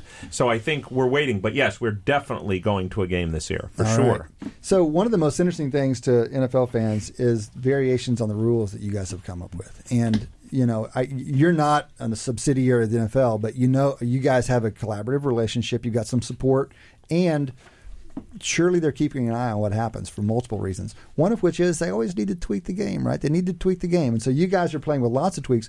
We're, we'll run through some of them, and then I'm curious. Was any? I mean, is this just all stuff you came up on your own, or did y'all, or did y'all talk, or some NFL guys? What if y'all did this, or we've been really curious about that. So, for example, um, you're doing these things on, on kicks where they you can't you can't run up. You have to the, the one you move the the kicking team down and they're right next to the receiving team on the other side of the field and then the ball kicks off and you can't even run until it gets caught and so it turns it into a little bit more like a play from scrimmage just as an example one of the ones that Eric is super excited about after the point after touchdown Oh, this is my favorite. now you've got three choices, none of which involve kicking. It's a one point play from the two yard line, a two point play from the three yard line, or a three point play from the 10 yard line. That's great fun. Then you've got these overtimes. What do they do at overtime? Hockey, Shane, how do they play overtime? If you play an overtime period and it, and then you and it's still tied, what do you oh and actually this is Well, I mean, in the playoffs, you just keep playing, and, and in the regular season, there's a shootout. the shootouts. And then in Yeah. ho- of soccer, of course, they have the shootouts. So they've basically come up with the shootout style approach to overtime, which is brilliant. Each team gets five single play possessions from the five yard. And by the way, are you alternating or do you do five in a row? Yeah, I get one, you get one. Oh man, that's fun. But I love this. Tell me how the idea came about for you know one point for the two yard line. Maybe it's two points from the five yard line, Yeah. and then three points from the ten yard line. I think it's a great idea. Is it expected value neutral? yeah, how, yeah. So how did you guys think about this? So we have a, a fantastic director of football operations named Sam Schwartzstein. I want to give him a shout out. He was, in fact, um, Andrew Luck's center at Stanford, and uh, and, and a great guy. um, so I knew you guys would like this one, the point after touchdown. Because it allows teams to stay in the game longer. So you're down 18 points in the fourth quarter. There's two possessions, right? I, I score six and I go for three. And if I can make it both times, Yeah. it keeps you in. And so we want games to be exciting all the way until the end. Um, we tried to get rid of the most boring plays in the sport, and the Extra point is af- definitely one of them. That's Yeah. one, of, and Yep. the kickoff now, and and for good reason in some cases. Is the most boring. We line up 22 guys, we kick the ball, it goes through the end zone, we blow the whistle, and then we change out those 22 guys. Go But back to commercial, yeah. Yeah, what we're doing now is making certain that there's an opportunity for a run back. One of the most mm-hmm. exciting plays in football is the run back. Who doesn't want to see a guy take it to the house or get tracked down trying to take it to the mm-hmm. house? Mm-hmm. And what it also does, is it makes the game incrementally safer. So to your point, we're lined up on the 30 and the 35, five yards apart rather than 10 yards apart. Guys are not turning themselves into human missiles running 40 yards down the field as fast as they can, throwing themselves into each other as you would currently see. What they're doing is trying to figure out how do I get around the blockers in order to engage once the ball is caught. Right. And we think that provides for more strategy and it provides for a safer game. Now, now, Adi, you are a reg- resident traditionalist here. You know, if this were baseball, you would be you wouldn't be able to sit down right now listening to these rules changes. I mean, how can you not enthusiastically when you don't approve of baseball doing away with the, with uh, with pitchers batting? One's baseball, one's football. What can I tell you? I mean, I'm not necessarily a traditionalist. It's, It's just You're just- baseball. it's about baseball. I love it, but I, I said that because because Erik says we're trying to do away with the least interesting, most meaningless I mean, plays, which a- seems like the right strategy. But I'm not against making changes outside of say professional baseball because there's a, there's a in baseball as speaking as a statistician there's a continuity of records that allows you to compare the 1920 Yankees to the 2020 Yankees. I mean, is it exactly fair? No, but it, it's approximate and it, and it kind of works. And and uh, but when if you're talking about the minor leagues, which has made instituted changes, or college, I don't think there's anything wrong with that. And I think that experimenting in this way is is Yeah, and, and, entertaining. I and, mean- and, and I think football. I think the culture is just uh, one of, of, of, of accepting a little bit more kind of evolution of the sport over time. And this, I mean, these kind of innovations would be kind of great. I mean, and it, and it is, you know, I mean, I guess I guess the only counter argument towards your kind of scheme for the kickoff would be that it's sort of like it's probably going to evolve the kickoff to be something that is more about scheming than it is necessarily raw athleticism, which is not Which is necessarily a bad thing, really but like is is is a change that I think would be more acceptable in like a football culture than it would be in a baseball culture. Yeah, and I- and I think that is an interesting point for our coaches um, who who are tested when it comes to the scheming, but. It shouldn't be lost on us that we want to make the game safer, and that's what the NFL, the NFL, and other um, those rules around kickoff have seen, seen to, to do, and that's what we're trying to do as well. So, Erik, you can tell we're real football guys because we've had you here for 20 minutes and we haven't even asked you about the role of analytics. So, let me ask you about that. We're also an analytics show. Does, whether it's the DC Defenders or any of the teams or the league, what role is analytics playing in the XFL? Does your franchise have someone that's saying, you know, third and 10 has a higher number of expected points and going for it from the two yard line? You know, how, how are you guys thinking about the role of analytics in your league? Yeah. Um, so over the last 18 months in, in getting our game prepared for, for presentation, we've done a lot of that kind of measuring um, and trial and error around the rule innovations in order to make certain that it works on the field, it works for our coaches, for our players, for our broadcast partners. Um, we can't underestimate the importance of making certain that the people who are talking about the game can do so in a way that fans can follow, et cetera, especially with innovations. Um, I think as we collect more and more data um, from playing these games, you'll see a lot of that happening. And because we have rule innovations, that gives you different statistics to actually capture. Uh, I know that when we had our summer showcases in the, in, in the summertime, the, they were essentially combine slash tryouts for players. We were measuring different things with um, uh, Sensors and stuff? sensors and stuff on on guys to to measure their velocity off the edge and how much force they were using to, to hit pads, etc. So I think that we are going to be a 21st century uh, sports league, and we will look for every opportunity to measure things and to analyze those things as we go along. Are you And it- looking for an academic partner that might you like if you guys collect data? Are you looking? No, I'm saying Adi runs a group of there's a group of undergraduates of which Zach Drapkin, our ass- assistant producer, is one of them, and my son's one of them. They would love to get their literally their hands on data that talk about velocity and force and where people are on the field. So if you're looking for an academic we partner, actually have a group of students willing and, and yeah, able and, and I to mean, jump in. beyond beyond even that, I would sort of at, at these early stages, I think it's worth advocating for kind of. You know, maybe Openness. trying to build a culture of greater data availability to Yeah. the public. I mean, you guys are probably going to be leaning a lot on the NFL's already kind of development of a lot of data collection innovation. Like, you know, I, I assume the ball is going to there's going to be a chip in the ball and the chip in the shoulder pad, same as the NFL but you maybe have a little bit more of an opportunity to kind of like share that than you know the NFL teams where they are the ones making this kind Right. of like innovation uh, investment in the technology, and so therefore they're less likely to share the data. I would we, also we have a I would- contract written up right here. We have Yeah. but we'll just sign it. But I will say something that Major League Baseball has done well with their with the data is they've used the data to make the fan experience m- uh, much more compelling. I mean, you, you go to a baseball game now and you have detailed information about about, of course, the velocity of the pitch. That was that's new, and they can do much more. Now, when you watch the game, you see the whole strike zone and the, the curvature of the ball. And they'll be reporting every single aspect of the movement. I'd love to see some of that stuff for football. I've been hankering for it for years. You know, how fast would that pass? You know, you know exactly. You talked about you know Mahomes uh, a toss up, you know, softball. They did didn't look like that to me. I'd like to have the data to show that you know what what, what that information is. You could be a leader in some of those those that public um, uh, availability of, of information. There's been a lot of discussion about that, and, and in all seriousness, I do want to connect you guys with our uh, senior director of intelligence, a guy named Steve Viglione, um, who captures a lot of data for us.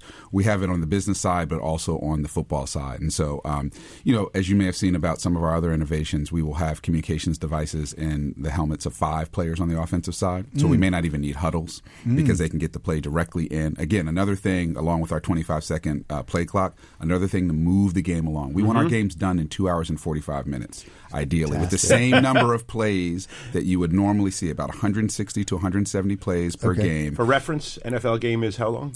Uh, Average three hours, 10 minutes. Yeah, 3:10. Three hours, 10 minutes. Um, and so we want to get into two hours and 45 minutes.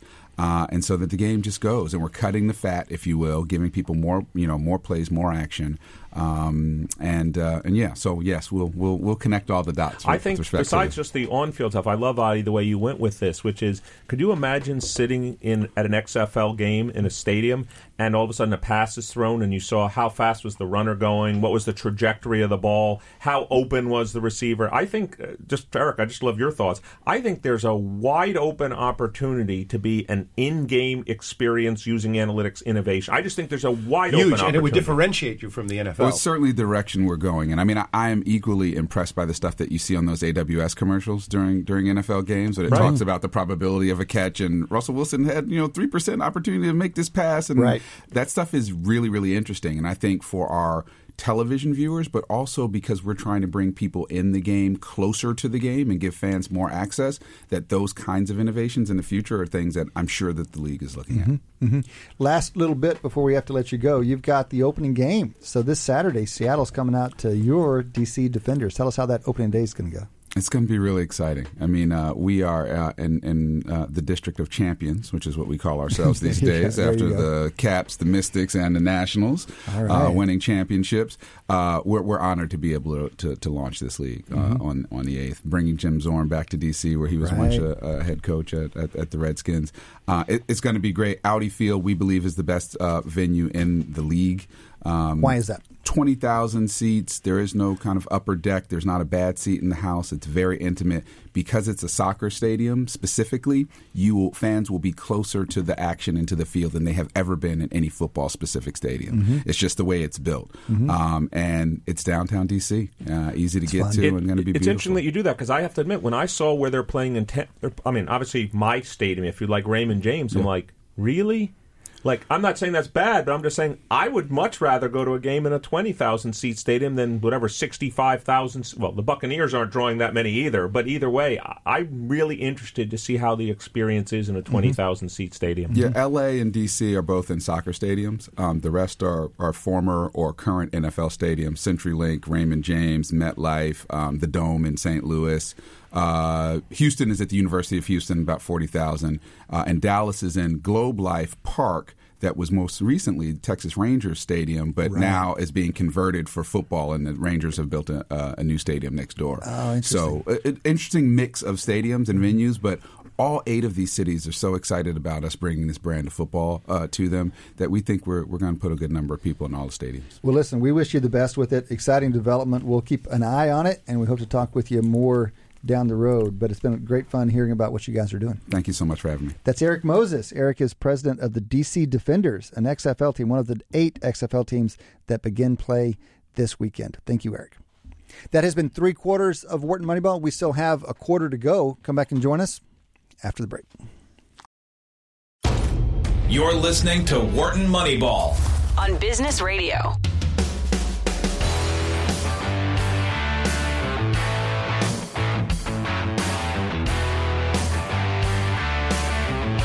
Welcome back.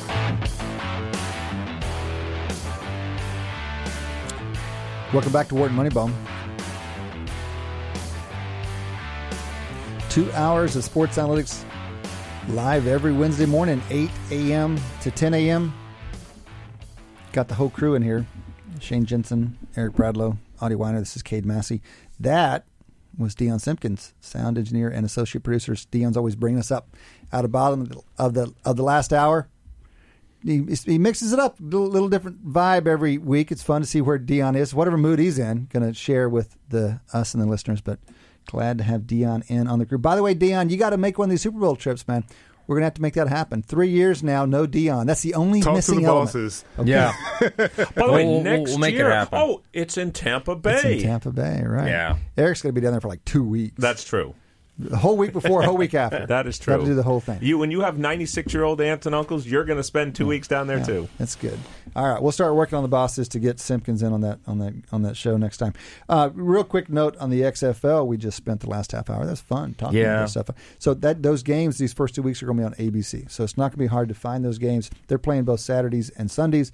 I suspect they're going to do real well. The opening, the question is going to be how they persist. Is the XFL League emergence coincide with arena football's collapse, I think I don't. or is know. it completely independent? It's a good question. Um, it's a good. I'm not. I, my immediate answer is no because I didn't pay any attention to arena, but I don't. I don't know. The only thing I would say is, uh, let's just listen to Derek Moses talk, is that they're different games. I mean, the Arena Football League is just different football. Yeah. When I'm hearing the positioning of the XFL, it's, I mean, there's some rule changes here and there to make it faster and more exciting, but it's football. Yes, it's regular And so football. that's very different positioning than the Arena League, and so, or the Or, CFL. or, or, or the other- XFL in its or the first previous iteration, where they XFL. really did try and be more of a kind of spec, you know show than it just a game. The thing, the single thing I'm most excited about is that it's a it's a it's a platform for players who may not have found their right place yet, mm-hmm. and they. I mean, people. We need more and longer looks at employees in all kinds of industries. People get in bad situations and they get misvalued. This is, if this lasts, this is going to be a way to get valuations done more correctly. I just hope it succeeds from a business point of view, which is, is that they're able to figure out how to monetize it, and that you know, and also that players can, you know, as you're pointing out, Cade, is that it's a career opportunity for this young career for a larger number of players. If that can be that, that would be fantastic.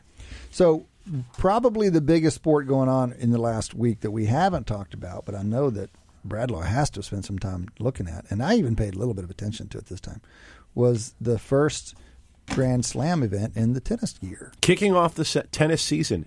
Well, no, In it's- February. it's- yeah, it's sort of kicking It off. does. It's sort of kicking off the season. Three months later is the French Open, I think. So, about. Djokovic taken to five sets. He is Yeah. the king of the Australian Open, and he was he was down in this thing. Yeah, so when I uh, I watched the I watched I didn't watch all the match. When I woke up at four four thirty in the morning, he was down two sets to one. So a couple interesting things about Dominic Thiem, who he played in the finals. First, um, apparently, uh, Djokovic's record when down two one in major finals was zero and seven. So this is the first time he's ever come back from down two sets to one in a major final. That's sort of interesting.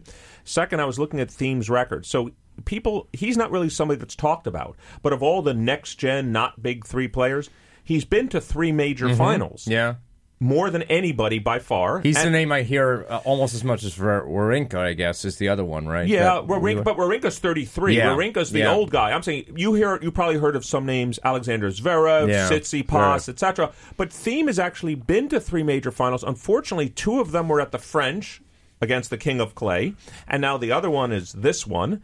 Um, but here's his career record, by the way, against the big three. Just to let you know, he's five and two in his career against Federer. That's not too bad. Yeah. He's including hard courts. He's five and nine against Nadal. Anybody would give that record against Nadal, and he's actually four and seven against Djokovic. So, if you want to talk about a Yeah, player that's- who's right there, Yeah. he's And how, how old is he? He's twenty six. So in his prime. He's in his and pri- he's doing decently against guys ten years older. Yeah. yeah, no, well, he's not, they're not ten years older. So some, no, no, I understand your point. Snark. Yeah, Some I'm work. I'm just saying, it's just like Djokovic where are the 10 years older. superstars? No, They're nor is Nadal. no, uh, yeah. Djokovic is 32. Right. Nadal's 33. I agree. They're at the end of their prime. He's at the beginning of his prime. But by the way, it's the same age gap between Federer and Djokovic and Nadal. And that's why people, you know, in some sense, we all want to look at the major numbers. Federer's now got 20, Nadal 19, and Djokovic 17. In the short, in the five year period, though, this is why I still, to me, Yeah, Federer's Djokovic is gonna end up on top. He is, but during the period where they were both in their prime, if you eliminate Clay, because you have to eliminate Clay or, Nadal dominates everybody. On all other surfaces, Federer had a two to one winning record against Djokovic and against Nadal. Yeah. When they were both, if you want to call They're it both in their prime. when they're Yeah. both in their prime. Djokovic has been stocking up wins against Federer over the last five years. When it's. Federer's been older, I see. again similar to Nadal, Yep. also against Federer, and so. But yeah, that's what happened. I mean, Djokovic, yeah, So- he's on his way. He's going to end up with the most there, majors. there ought to be some metric, some objective metric we could build that that that that weights these grand slams by strength of competition. Pretty objective way to do this in some way. Like, yeah, Well, Elo does that. Yeah, well, yeah, I was Yeah. going to say, wouldn't like a, a just a But, uh, player specific elo kind of build that in naturally? but I want, but we're talking about grand slams, so we're tr- we're gonna we're gonna. Eric wants to. Eric just wants want to to make call the rest of it. Yeah, just yeah, Yeah, but I do don't know about just do Elo on. uh, Is that really going to be the best way to do it? Maybe so, but like I, I don't know, wins over expected or something Yeah. simple like that. That would Grand, be a Grand nice way Slam to do wins it. over expected. that would be a very nice way to do it. I mean, Elo but- is, is more or less that. But ten- it's just that- on a different that's get- scale. that's right. That's getting close. So t- tennis just has this quality where people playing in different eras just face very different levels of competition, and Mm-hmm. it's hard to normalize in that situation. Yeah. And let me just comment, by the way, there wa- especially real quickly. I'm sorry, but there's the you know one of the reasons for doing it like this, Adi, might be w- rendering down relatively sophisticated analyses into easily communicated, accessible, familiar terms. Yeah. And so if you can kind of, we're talking about Grand Slam, and instead of Grand Slams, it's like you know expected Grand Slams or something real close. Same to it. units. Yeah. So keep it in the same. Units. I mean, I sort of think about this like, you know, can we put an analytics perspective on, in the end, when we're looking back 20 years from now at who the most dominant player we've ever seen is? And let's assume that it's somebody within this three person set.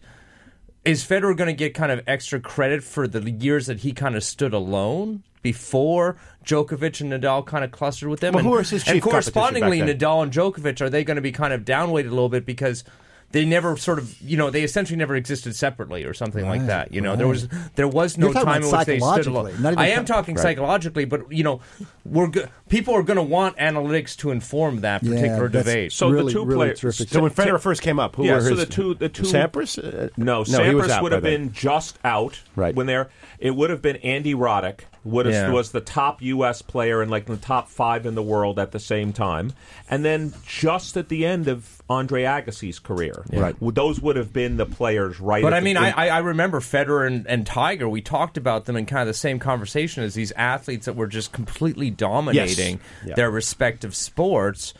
And uh, you know, and I think they're about the same age or so. I no, guess no, Tiger's no, a little Ti- bit older. Tiger's right? forty-four. Oh, okay. Tiger's So- forty-four. But I just want to also point out Golf has a longer, a longer, longer. uh, Yeah. There was, by the way, I just want to say again, we've talked about this on the air many times. There was a women's tournament played too, and by the way, um, a U.S. person won, Sofia Kenin. She had was ranked 14th in the world. She went through. They called her. She was in the quarter of death, which was she was in the quarter with well, besides Coco Gauff, who played well, Yeah. the number one player in the world, Ash Barty, she had to beat. In the finals, she had to beat Garbiñe Muguruza, who was a multiple time major winner and champion. And so uh, we go back to while the big three is dominating on the men's side, on the women's side, we keep getting all these different major winners. Isn't this something like the 13th different winner in the last 14 That is majors? correct. Something close to that? Yes. That's unbelievable. It's unbelievable. and also, it makes you learn how to pronounce more names, which is a Wow, real that challenge. too. But again, Y- if your you ability to pronounce tennis players' names is right Yeah, near the top. I'm gonna have to borrow you for hockey wherever you, you know. Mo, um, like half the names now are Russian. All I'm well, well, well, all I'm commenting on is if you go back to this is the same discussion we have when we talk about golf. Like you pick a major and you say there's 20, 25 guys that can win. Like how far do you have to go down to get to 50% probability? You'd probably have to go for women. You'd have to go to at least ten, Eight maybe. to 10 Yeah, players it's now to get to unbelievable for tennis because tennis is quintessentially the top heavy game. Right, but right, not right. in the Not women's on the women's sport. side. So let me let me I made I saw one other interesting comparison that came, that came up. I'm curious to get your explanation. I think I understand it, but it took me a minute to get there. So Djokovic, this was his 78th tour level title, which took him just past McEnroe. He's been tied with McEnroe for 77. But this was Djokovic's 17th Grand Slam. How many did McEnroe win? Seven. Seven, So why is there such a disparity between number of tour titles oh. and Grand Slams? I think there's Oh. That's a really simple one. one. but it took me it took me a minute to try to because you want to say They played- no, no, no, well, no. right, I know the so answer. the, the the intuitive answer is oh well the McEnroe must have underperformed at, in key moments and that's not what's going on. Adi, what do you think's going on? They played all the time. Right. And one, if you look at his careers, and this is the most interesting thing about tennis, is they, in order to support themselves, they had to win and play in enormous numbers of tournaments. Right. They can actually, the, particularly the greats, they can dial back and play just the fraction of what they used to. And this is why they have long careers. Mm-hmm. McEnroe, when did he stop playing? 26, 25? No, no, I no, mean, no, no, not McEnroe. McEnroe played until his early 30s. He won his last Grand Okay. Slam at like at age. Look, this is the interesting fact. Bjorn Borg won his last Grand Slam. He has 11 at age 26. John McEnroe won seven. He won his last one at age 26. So while they Borg stopped, Right. McEnroe played for another five years. But wasn't- never won- Connors played He won late. at right? Connors played till 39. Yeah. and he made the semifinals. When was that? When was that U.S. Open? That old man. I'm going to say 1991. And how old would he have been? He was 39. He was 39 in that one. Correct. And he lost who he lost to. He lost to Jim Courier, who was the number Uh-huh. one player in the world in that U.S. Open, who ended up going on to win the U.S. Open in Okay. that. Yeah, so I know. Matter of fact, I know it was in the early '90s, '91 or '92, because I remember where I was living at the time. But again, Connors, I think, won his last Grand Slam maybe at age 29. Yeah. But in fact, that's another stat. Which was very late. I remember when he won it, and now- it was very late. Djokovic now ties, I forget who it was, uh, one of the older time players. Djokovic has won five majors now since the age of 30. Federer and Nadal each have four. And so that's another thing. I mean, remember, McEnroe, zero. Borg, zero. Connors, That's incredible. zero. Different Yeah. time. Djokovic I mean, now can't- five. We're talking about maybe another five to seven for Yeah, Djokovic. it's remarkable. I mean, this is a, a- a time of agelessness. I'm not sure it affects all of us, but the, the No, and the- academics too. yeah, right. But if you look at Sports this, I mean, Tom Brady the is. board. I mean, and just you know, look at look at the halftime show. Yeah. I mean, I mean, Yeah, a lot of talk, a lot of talk about the 50 year olds on, on the, the 43 and 50 year olds on the halftime show. Guys, we're going to do, we're, you know, what happens in the off season around here is we move from our money line matchups to over unders. So we're going to get there. We're going to shift gears and start doing over unders again as we as we roll into the long cold off season. But before we do that, before we leave football betting at all, I want to I want to get each of you to take a make a pick. If you have to, you have to put money down on next year's Super Bowl winner at the odds posted right now. Who are you going to take? Everybody needs to pick one team. You got them listed there. Let me just run down. Chiefs at the top of the list at plus 600. Adi can give us real time translations into probabilities. Chiefs at plus 600. Ravens at plus 800, joined by the Pats and the Niners also plus 800. About twice farther down the field, Saints at plus 1500. Then Cowboys at plus 2,000. Steelers also at 2,000. Seahawks also at 2,000. Think they'll be running the ball as much next year. Packers, 2,500. Eagles and Chargers, 2,500. Who do you want? You got a team for next year's Super Bowl. It's a little early, but let's place our bets. Well, you, let me just focus on the last part you said, which is placing your bets. This is not the team I think is going to win Correct. necessarily, but I'm going to I'm, I'm right. going to base bet against the odds. I think the Eagles. I'm not just saying it because I'm because they're not actually my number one team. I think they underperformed this year. I think the Eagles did not. They were not far away from beating Seattle, who was a very good team this year. I think at 25 to one. I'm putting my money on the Eagles, especially because I think the strength in the NFL continues to be in the AFC. I would be very tough to pick somebody against Kansas City or Baltimore, and if Tom Brady goes back to New England, there's three top teams there. I think the Eagles at 25 to 1 is a pretty good bet. That would be mine. That's my pick. I love that. I love that pick. I But think that's fantastic. Um, it's hard. I'm, I'm going to take it because you did, but I like the way you went to the bottom of the board and said, "Hey, these guys they underperformed this year. They've still got a great quarterback. Um, they had a ton of injuries. I like that pick a lot." Interesting because the the way these odds typically shake out is they're overestimates of the probability because they factor in the the Vegas vig. the vig, and uh, so twenty five to one. You, you think that's a good bet? The actual forecasted probability is, is even a bit smaller. I think it probably is a good bet to bet on the Eagles. Interestingly, looking at Well, the at a 800, 800, 800, Give the implied probability on twenty-five to one. Uh, so basically, just take one over twenty-six. So it's about you know Just Three and under a half. four. just about Yeah, three and a half, yeah. four percent. Yep. So all you have to do is uh, add hundred in to the to the odds, and then go flip it over. So one in eight hundred is one in nine. So the Ravens, Patriots, and the Niners jointly together are about thirty three percent of the probability. I'm taking the field on those easy. I mean, I think these are overestimates. Um, But you don't get the field here. You I don't get a the team. field. I get a single team. I'm going with the Ravens. Oh, I should have gone because that's who I want to pick. You can take Y'all it are too. Taking my You two can take it favorites on the board. I think I think that they had an early collapse. I think they're better than that, and I think you're reflecting that in the odds. And you're saying the implied probability here is around eleven percent, which That's feels right. low for such a good feels team. low for a good team. Now the, the question for the Ravens is whether the league is going to spend time off season ske- Adapting. sch- scheming and adapting, and they're not going to have quite the success next year. And I think the other question for the Ravens is can Lamar, even if they are sort of successful in their same kind of offensive scheme uh, this upcoming year, and I think they will be successful, can Lamar Jackson survive yet another year in it, injury free, which is a big uncertainty thing that you have to kind of build into Oh. Baltimore's particular strategy. Um, for we're me, all we're all on the edge of our seats, wondering yeah, whether you're well, I going to mean, take. I'm, I'm going to kind of take Patriots, the Eric. Patriots. I'm gonna, well, no, I mean, I think go, go. I think the Patriots are, if anything, a little bit overpriced in this particular one. Um, I mean, I, I don't see them as kind of trending in the same direction as as Kansas City and Baltimore. I mean, of course, Tom Brady comes back, they can put another run together. I think they'll be there among the contenders, but I unfortunately can't really kind of do. They're not the underdog story I'm looking for with these betting odds. The underdog story I think I'm going to focus on is New Orleans Saints. That would have been the other At team I would have you know, picked. at at, uh, at plus fifteen hundred, I you think, think, they. Brees, Brees at 50 years old is going to be able to get it done? Yeah, I think he is. I think there's they're still going to have a, an amazing array of targets for him, and I think their defense is. And I mean, they were kind of you know one bad luck thing away from being there again this year.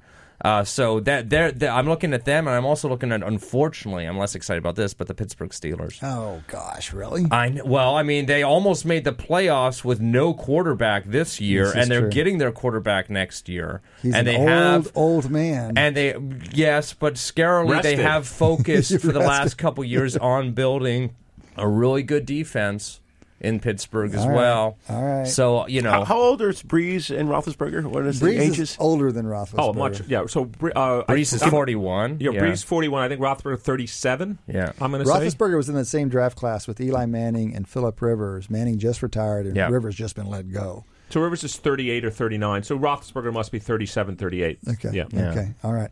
Good fun. Good fun. We can just muse on that for the next few Your minutes turn. until. Oh, well, he. Uh, no, no, no, no! Don't get away I with like- it. Let's I hear your I gotta- thoughts. but I'm not gonna. I'm not gonna try to do something unique because I think y'all took the best picks on the board. I'm going Ravens. I'm. I'm. A, I'm. A, I'm. A, I'm loyalist here, but also I. I do think that this is underpriced given the quality of team. They just totally underperformed in the playoffs, and you know they. I. I, I don't think the league's going to solve them in a year. Moreover, they're not standing still. So we'll see. We'll see. Um, all right, let's flip to our first episode of 2020 Moneyball matchups. It's Wharton Moneyball's over under. I mean, I'm rusty on this one. Over under is not Moneyball matchups. We're done with Moneyball matchups for a while. Eric Bradlow, can you lead us through the list here? Well, I'll pick. Uh, we have a bunch of categories. Let's start with the first one. I'll start. It's perfect that Adi's here. Uh, we talked about this a little bit a few weeks ago. Shane and I talked about this. Let's start with the Los Angeles Dodgers over under 99 and a half. Now, I think we're all confident some team is going to win 100 games this year. But will it be the Los Angeles Dodgers? So let me start with Adi Wyner over under 99 and a half. You know, last year you asked me two 95.5s on the Yankees and the Red Sox, and I went no on both of them, knowing full well that, that I'm rooting against my own team. I won no one, fun. lost the other. No. Um, no way am I taking 100. I'm absolutely under on a single on a single. By the way, you know what the Yankees are at? Shane and I talked about this two weeks ago. The Yankees are at over under 102 and a half. I'm just telling you that's Yeah, the number. I know Yeah. you are. Yeah. and So I- you're I going mean, under. I'm Shane? rooting for both teams to do it. But yeah, I, I, don't mean, I. I, you know, as as much as I do think the Dodgers will be a very dominant team this year, I can't you you can't pick any particular team to be over 100 games. It's a rare feat. I'm going under. We're talking Dodgers here? Yeah. They won 106 last Yep. year. They, you told me they just traded for the second Mookie best Betts pos- and David possession Price. player in baseball. The, y'all have been talking about Price for a long time. I, I'm going to go. I'm, I'm going to do the non-statistical thing which is unwise. But y'all just did the statistical thing, so I'm going to Yeah. go the other way. I'll take the over on the Dodgers. I'm taking the over, but also I don't think it's that non-statistical. There will be a mean reversion. I would predict less than 106, but I don't know how much less. And they've added talent, and I haven't heard about them losing anybody. So I'm taking the over in that as well. Well, pitching staffs age.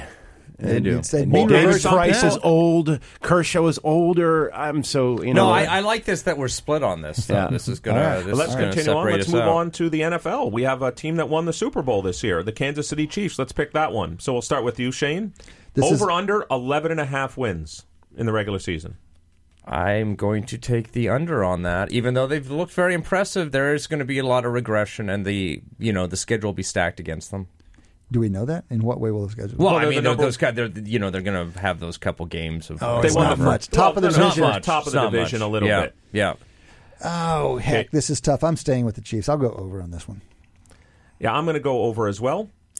Oh, I get to say, oh, I, you know, I've done some NFL forecasting, and 11.5 doesn't seem too too misaligned in any way. It's not like you're predicting 12 and a half. That No, would no. be What- out. what did- well, what that's did they why win? we make these What did they over-unders win? hard. Yeah. What, what did they win They went this year? 12 and 4 this year. yeah. Mahomes was out for like seven games. That's or correct. something. Yeah.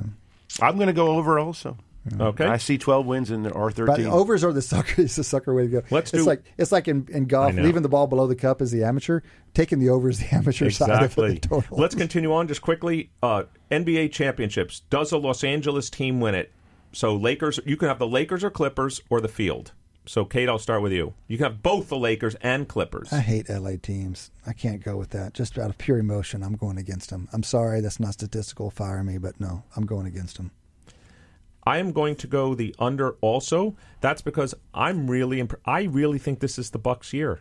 I Yes, think the Bucks are Bucks. a phenomenal team. And by the way, if you look at their plus minus, they're at like plus 12 and a half point spread in a game. That basically matches them with the great Warriors teams that have been Really? dominating the last Really? four or five That's years, who are between plus 11 and plus 13. I think Mm-hmm. this Bucks team is real. I like them, so no, I'm taking the under also. Adi?